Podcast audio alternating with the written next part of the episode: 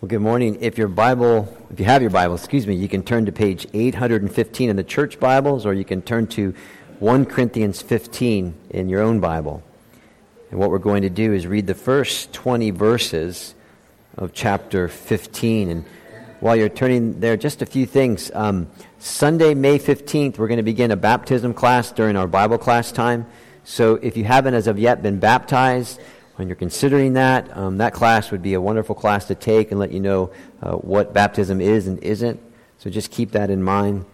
Um, also, in the worship folder, uh, you may notice that there's points there and there's um, subpoints, picture one and picture two. Those subpoints, picture one and two, actually should be under affirmation and not foundation. So as we're moving along, just keep that in mind. And then one last thing, if you were here Easter, you probably remember that we spent our time in the first 19 verses of uh, 1 Corinthians 15. If you weren't here for that, you, uh, you can listen to that sermon on our website, and um, that way you can kind of get a sense. We are actually going to work through it this morning, but we're more going to jog our way through it, and then we're going to land in verse 20, and we won't get past verse 20 this morning. So, okay, let's hear the word of the Lord. Now, brothers, and we'll say sisters, I want to remind you of the gospel I preached to you, which you received, and on it which you have taken your stand. By this gospel you are saved if you hold firmly to the word I preached to you, otherwise you have believed in vain. For what I received I passed on to you as first importance that Christ died for our sins according to the Scriptures, that he was buried, that he was raised on the third day according to the Scriptures, and that he appeared to Peter and then to the twelve. After that, he appeared to more than 500 other brothers at the same time, most of whom are still living, though some have fallen asleep. Then he appeared to James, then to all the apostles, and last of all, he appeared to me also as to one abnormally born. For I am the least of the apostles, and do not even desire to be called an apostle, or deserve, excuse me, to be called an apostle, because I persecuted the church of God. But by the grace of God, I am what I am, and his grace to me was not without effect. No, I worked harder than all of them, yet not I, but the grace of God that was with me. Whether then it was I or they, this is what we preach, and this is what you believe. But if it's preached that Christ has been raised from the dead, how can some of you say that there is no resurrection of the dead? If there is no resurrection of the dead, then not even Christ has been raised. And if Christ has not been raised, our preaching is useless, and so is your faith. More than that, we are then found to be false witnesses about God, for we have testified about God that he raised Christ from the dead. But he did not raise him if in fact the dead are not raised. For if the dead are not raised, then Christ has not been raised either. And if Christ has not been raised, your faith is futile and you are still in your sins. Then those also who have fallen asleep in Christ are lost. If only for this life we have hope in Christ, we are to be pitied more than all men. Verse 20 The Christ has indeed been raised from the dead, the first fruits of those who have fallen asleep. Amen. Let's bow together, please, and let's, let's pray. O wretched man that I am, who will, who will rescue me from this body of death? Thanks be to God who gives us the victory through our Lord Jesus Christ. Father, we thank you for the privilege of public worship and we would ask that you would send your Holy Spirit to illumine to us the words this morning. And we would ask that you'd be pleased to have your Spirit work in our hearts and minds in such a way that both in my speaking and our thinking and hearing and responding, that we may be equipped rightly to live for you in these days. May we respond p- properly and leave here joyfully. And Father, we seek you this morning with all our heart. And we need your help, God. We need all of your help in all of this. And so we ask for that now uh, for Jesus' sake. Amen. It's a long standing tradition in many Anglican churches that at the end of their communion service, the whole congregation breaks out into a kind of threefold shout of joy and affirmation by saying together, Christ has died, Christ has risen, and Christ will come again. And they do this in part to affirm, number one, that this is the biblical gospel. And if your Bible's open, you can see very clearly that when Paul preached Christ in Corinth, he preached Christ died for the sins and he was buried and Christ has risen. And as the chapter unfolds, Christ will come again. And again, this is the biblical gospel. This is the one and only gospel that saves. And this gospel was, verse 1, preached to the Corinthians and received by them. And this gospel, verse 2, save them as they hold on to its truth, since, since this gospel is why all true Christians are forgiven and are clean before God. This is why the Christian is righteous in God's sight. This is why and only why we have peace with God and no fear of what comes after our death. And this is why the true Christian has the certainty of a resurrected body forever with Jesus and his people in the new heaven and in the new earth. And each of these pleasures, these thrilling pleasures, and there are so many, many more, they are granted only because Christ has died for our sins, Christ has risen, and Christ will come again. And by God's grace, we receive this gospel, and by God's grace, we believe this gospel and are saved. That's number one. The second thing is that the churches which practice this affirmation are simply upholding what Paul was writing in verse 3. And again, if your Bible's open, you see that little phrase of first importance. Protos is the Greek word, meaning this is the most important thing. This is the best. This is first, foundational, primary. In other words, we cannot build a Christian life on any other foundation. This is the one that we must build on because there is no other foundation. So you can build certainly a religious life, but that life has an expiration date, and that life cannot take away sin. You can build a religious, duty bound life, deeply committed to do good deeds. But also, that life has an expiration date, and that life can't take away sin. You may remember the words of Jesus to the religious might of his day, Matthew 23 15. Woe to you, teachers of the law and the Pharisees, you hypocrites. Why, Jesus? Well, this is what he said. You travel over land and sea to win a single convert, religious duty, and when you have succeeded, you make them twice as much a child of hell as you are. Now, do you understand what's happening? All that preparation for the trip, and you still don't love Jesus. And you can build a life filled with family values, and you can have a stunning marriage, and as good as those things are, those things do not take away your sins. Consequently, the Christian will never grow past verse 3. Christ died for sins. Verse 4, he was buried, he was risen, and he appeared, each then according to the scriptures. And loved ones, that is the biblical gospel. This is what you believe if, verse 2, you are saved. And we will not grow to any degree of usefulness without holding to that foundation.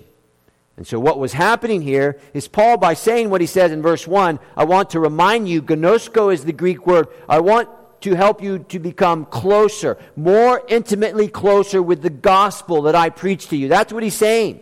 And what he's doing is, is tactful. In a tactful way, he's saying to these Corinthians, who were so easily sidetracked by secondary issues in the previous chapters, what he's saying is, hey guys, whether or not you speak in tongues, and whether or not you practice prophecy, and whether or not you are me- mega spiritual and you're moving along in those things, those things are not foundational. They are not primary. They're not the best. They're not first. They're not the most important. And you cannot build a life pleasing to God on that kind of foundation.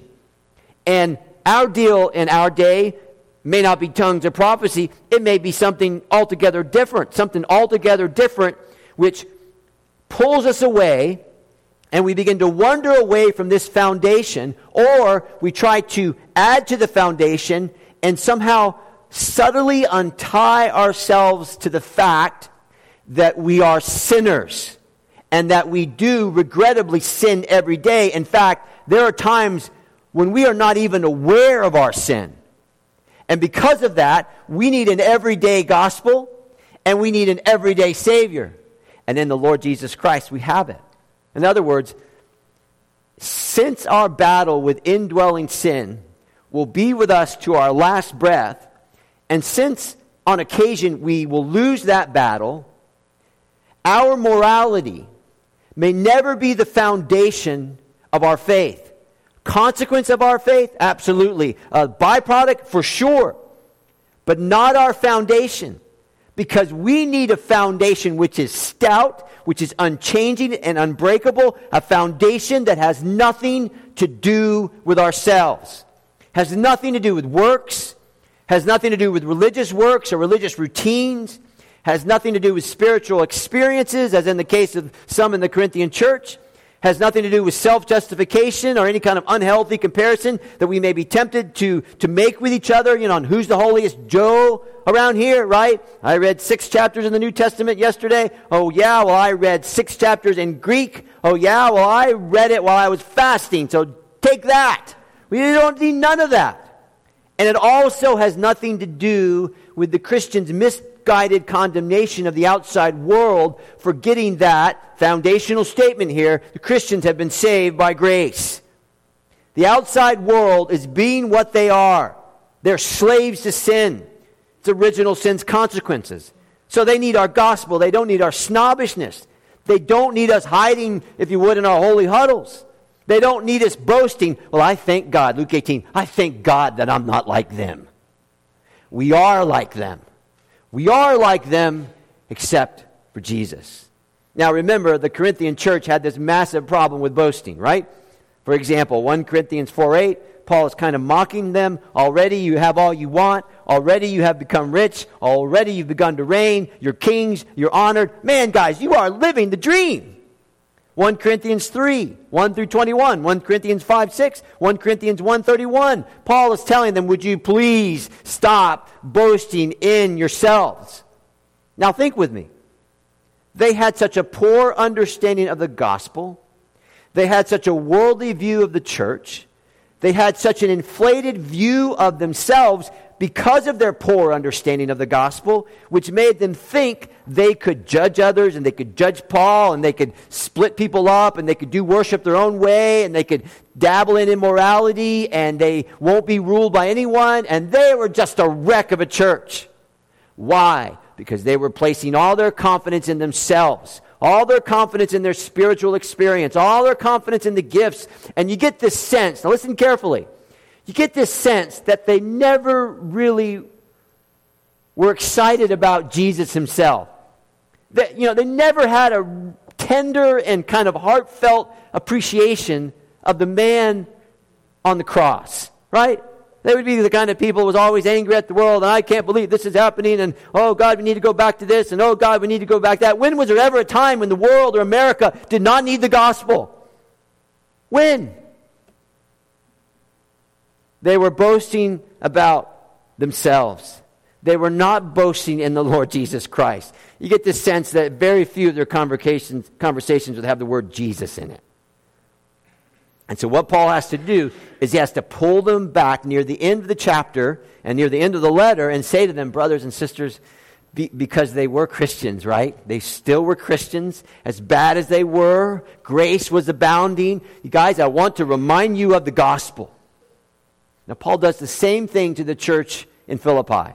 Chapter 3, verse 3. Hey, Paul, would you please tell me what a Christian is? And this is what Paul says. First line We, we, we glory in Christ Jesus and we put no confidence in the flesh. Now, that's right. We find our joy in Jesus Christ alone and put no confidence in what we are in the flesh or what we do in the flesh. We make much of Jesus. This is what Christians do.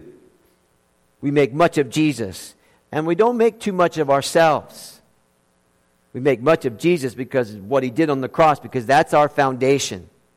We, we, we put away our rhetoric on our latest and greatest religious action. We, we put away our rhetoric on how good we might be compared to the outside world. We put that away because if we're going to have one thing to say, it's going to be say, saying something good, something boastful about Jesus Christ because of what he's done. Now, loved ones, apply this if we need to. Clearly, then, the reason why Paul in verse 9 could write what he wrote about himself to the self justifying Corinthians was that nothing about Paul was Paul, Paul's foundation. I mean, do you ever wonder why he put that in there, that little I'm the least and the last and the lowest? Why?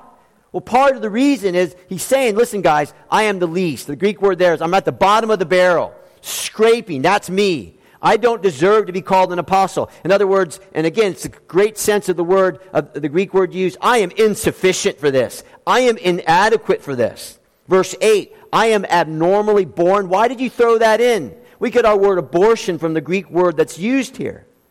That's Paul. The Corinthians were like, uh, we are not last, we are first. Don't you know who we are? Don't you know the gifts we have? You know, I felt this touch and, and you were going to come take a stand and do something for Jesus. You know, boast, boast, boast. And they would say, you know, actually, I'm sufficient. I have spiritual gifts coming out of my ears. Now, can you imagine if Paul was sending his resume to the Corinthians for lead pastor? Okay, here it is. Ready? I'm last in my group. I'm very inadequate.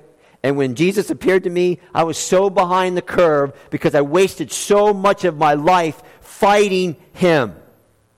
See? Christ died for our sins. Christ was buried. Christ was risen. Protos, first importance, foundational. That's our first point. That's our foundation. If we're not building on that foundation, then you have another gospel. Second point affirmation. And this is where the picture one and picture two come in. And what I want you to see here is that in these uh, foundational statements that Paul makes in verses 3 and 4, the one statement he's going to run with through the entirety of the chapter is on the resurrection of the Lord Jesus Christ. And therefore, the guaranteed resurrection of his people. So from verses 12 to 19, you can see there, Paul pulls a kind of John Lennon and says, you know, let's imagine a world with no resurrection. And then he begins to show them the logical implications of there being no resurrection. He gives seven. They're not very good. Seven implications of no resurrection. Because of this, then Paul begins to make it very, very clear, as well as the rest of the New Testament. You know, this isn't something that we can skip over too easy. This isn't something for people only close to their death. This is something that um, we can't do without. Right? As we go along in our Christian pilgrimage, if we don't really spend too much time developing a conviction on the resurrection, um, it's not good.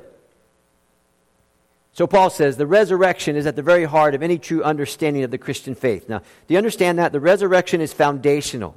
If you like, the resurrection and not good times and good health make us know and feel our security about the end. Huge difference between the two. So in verse 20, you see that Paul then turns the corner and he begins to make this statement then of affirmation. But Christ has indeed been raised from the dead, the first fruits of those who have fallen asleep. This is the Easter victory. Christ is alive, right? And Paul has labored to tell us in those opening verses there's lots of people who've seen Christ. He appeared to many, many people. And then in verse 20, you get two pictures there to try to drive home the point that Paul is making on the resurrection. The first picture, and you can see it there, is the first fruits. Christ is the first fruits of those who are fallen asleep. So, what does he mean by first fruits? Well, first fruits was, and you can read this in Leviticus chapter 23, in the context of the Passover, there was a harvest time, and as indication of the offerings which they were to bring to God, the first fruits of the harvest were presented to God. And the appearance of these first fruits was indication that a whole lot more was coming. A whole harvest was to follow. And you're a bright group. I'm sure you're picking up on this, right? Christ has really risen. Christ is the first fruits, and therefore, thank God, because of his resurrection of Jesus, Christ is the very indication that those who are in Christ will, like Jesus, also rise from the dead. Guaranteed. And even though Jesus is not the first person to, to uh, rise from the dead as you read your Bibles, we do know that those who were raised from the dead were raised to die again. But when Jesus was resurrected, he was raised to a life, a life which will never know death. Hebrews 7:24. Jesus lives forever, right? He's alive, he's alive forevermore. And in that sense, he is the first fruits of all alive in him. In other words, there's a whole lot more coming because Christ has been raised. Second picture then is a picture of sleep, of those who have fallen asleep at the end of verse 20. So, Paul, having affirmed the fact of the resurrection, affirms that falling asleep is what death is like for the Christian. Now, think of that falling asleep. So we should fear death no more than we would fear falling asleep. Right? We put our heads down at night, we take a nap in the afternoon. There is no fear in this. No fear at all. The only time there could be fear if we take a nap in the afternoon and our wife says, Do the dishes before you take the nap, and we don't do the dishes. Massive amounts of fear, at least in our home. Right? We go to sleep. We assume we're going to wake up, and we do. We, we are out of it. We sleep. We wake up. We're right back into it. And says Paul, this is the picture of death for the Christian. A picture of bodies being laid in the casket, as it were, asleep. Pretty easy, right? Anyone who's ever seen a dead body in a casket will know that the person looks like they're asleep. Perfectly good picture then given. But there will be a day when the body which was laid to rest or cremated will be reawakened, will be refashioned, and will be given a wake up call. Because there's a wake up call of the bodies of all who have fallen asleep in Christ. Okay, so what happens when the believer dies? Well, their bodies go into the ground, their bodies are cremated, their souls then are instantly with Jesus Christ. Who says that?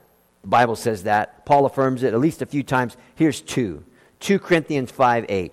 To be absent with the body is to be present with the Lord. Philippians 1:21 For me to live is Christ and to die is gain. If I am to go on living in the body, fruitful labor. Terrific. And then he says, "Yet what shall I choose? I don't know. I'm torn between the two.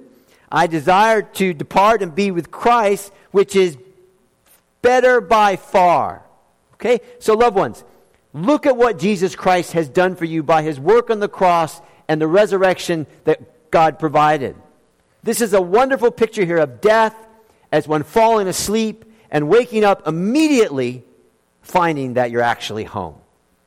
Now, how, how wonderful is that? How, how thrilling is that? Dwight L. Moody, wonderful quote. He was talking to a group of individuals and he said to them, One day you will read in the papers that Dwight L. Moody has died.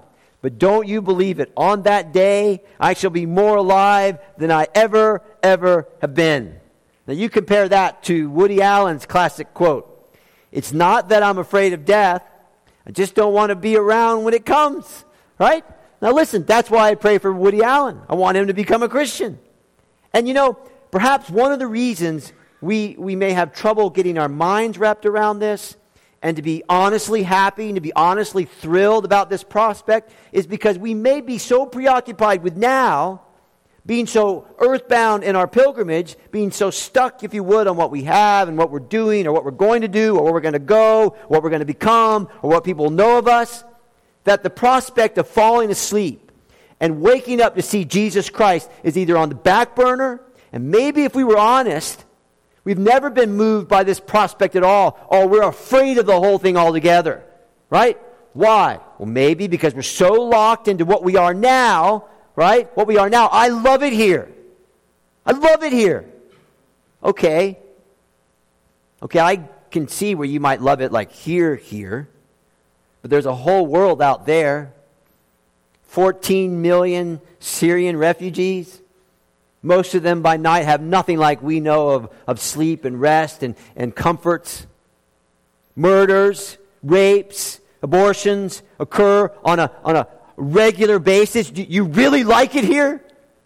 You really like it here? When Paul says, loved ones, this is foundational. This is what we build our life on. And our spirits then will be set free from that earthbound preoccupation which frustrates so many of us, which disappoints so many of us, which depress so many of us, which entice so many of us, or for a few of us, inflate us. See, when we get past all that, then and only then are we really, really living. You know, uh, that all living the dream stuff, that's out there. This, this is life. This is life. It is so much better to be with Jesus. I'll live here, right? I'll live here, but it's so much better to be with Jesus. And by God's grace, when we begin to have just an inkling of what Paul is saying when he says to be with Christ is far better, far better than being here, then we'll know. Then we'll know. Wrote this down in my notes Thursday late afternoon. First hymn that popped in my mind. On that bright and cloudless morning when the dead in Christ shall rise and the glory of his resurrection share, when his chosen ones shall gather to their home beyond the skies, when the roll is called up yonder, I'll be there. Right? I used to sing that when I was a kid. When the roll, right? On my tippy toes, I told the first service. Roll is called up. y'all. Yes, because it's happening. It's going to happen. It's a guarantee. Better than here. Far better than here. Well, why is that? Well, maybe it's because of the third verse. You know the third verse? Let us labor for the master, from the dawn till setting sun. Let us talk of all his wondrous love and care. Then, then when all of life is over and our work on earth is done, and the roll is called up yonder, I'll be there. You know, I really like it here. Okay, fine. Okay, fine. But like Paul, we can say, I will live for my Savior. I will live for my friend. He is so great. Jesus is so great. And again, you'll, I never get the sense that the Corinthians would say anything like that. Never. I'm going to be over there because it's so much better over there than being here. I'll be with him. So, in the early part of the 21st century, still the one subject which most people don't want to hear of is death. We want to hear about sex, but we don't want to hear about death. But it's a bit crazy because death is the one eventuality everyone's going to face. It's the one appointment we're all going to have to keep. Now, the Bible says many things clear on death. And many years ago, a pastor named G.R.G. Graham wrote a little book, Dying to Live. And in that book, Pastor Graham makes five statements that he says the Bible says concerning death. Very straightforward, very basic, nothing too dramatic, but we need to find out what they are. First thing, death is real. Death is real.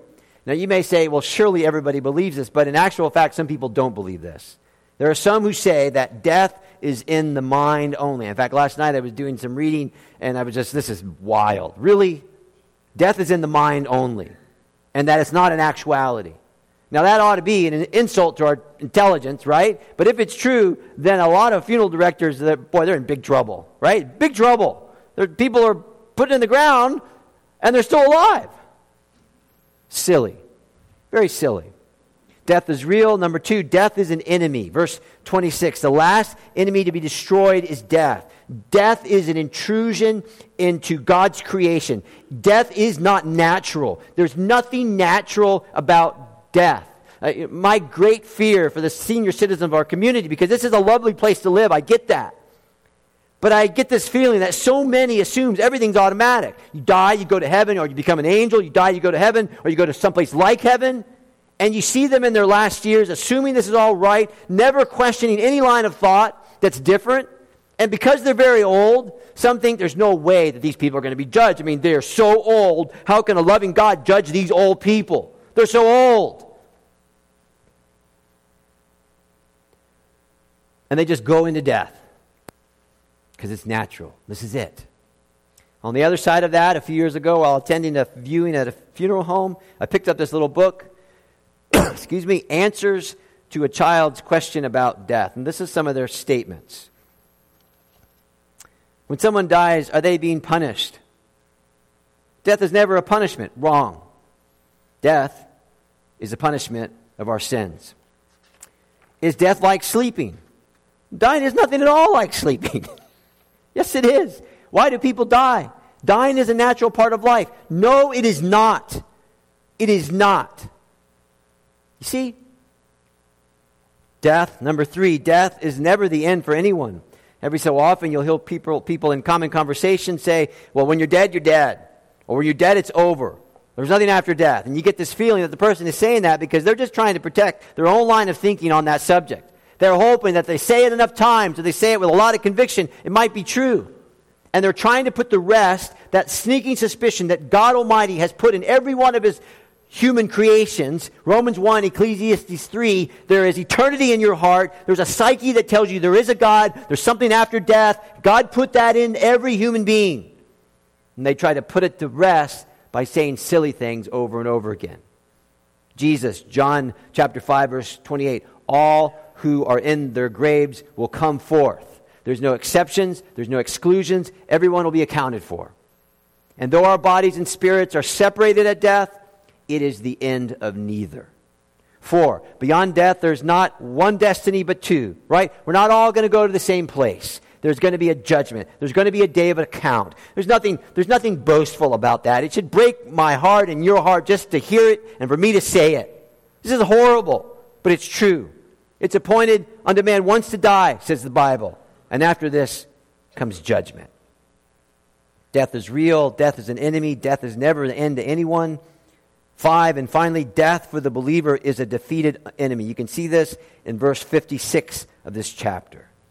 And what we're going to discover in the coming weeks is the wonder again of what Jesus has done upon the cross is such that the sting of death has been completely removed. Right? The sting of death completely removed. And, and because of this, although I will go through the physical experience of death, there will be no pain attached to my death in this way. Pain, perhaps, in the process of dying, more than likely. I mean, I'm sorry. Whenever I think about, about my death, it's not a pretty picture, but that's just me. Pain, maybe, in the dying, but no pain in death itself. Why?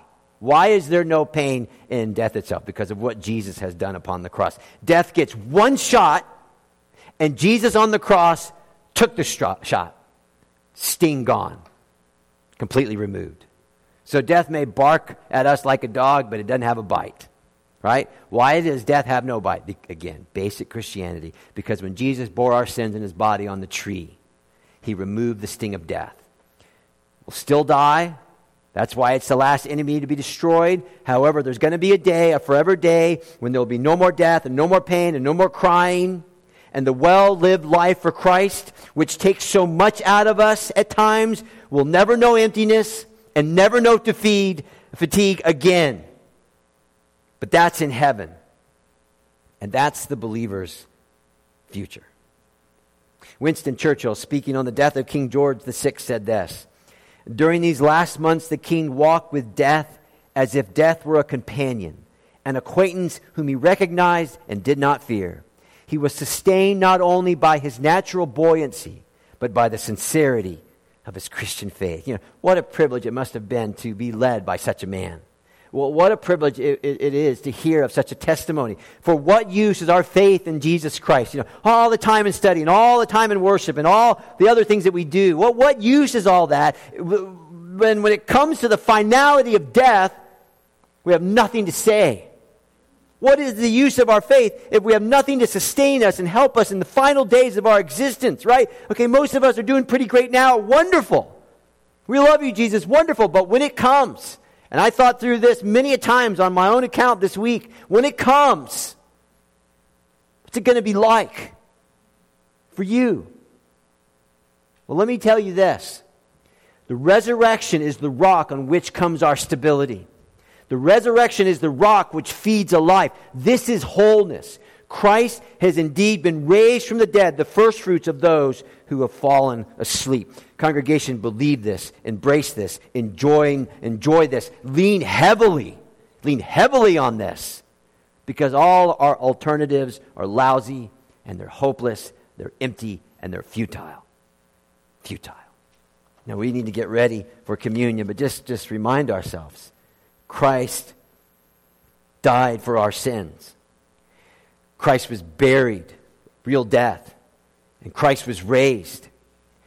That's our foundation.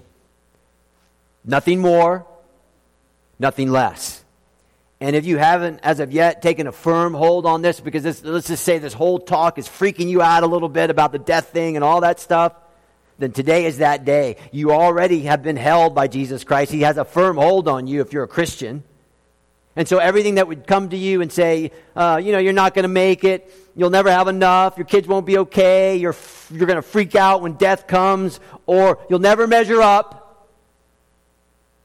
The Lord Jesus Christ looks at you, Christian, and says, you know what, you're right, you don't measure up, and you never will measure up on your own. But I do.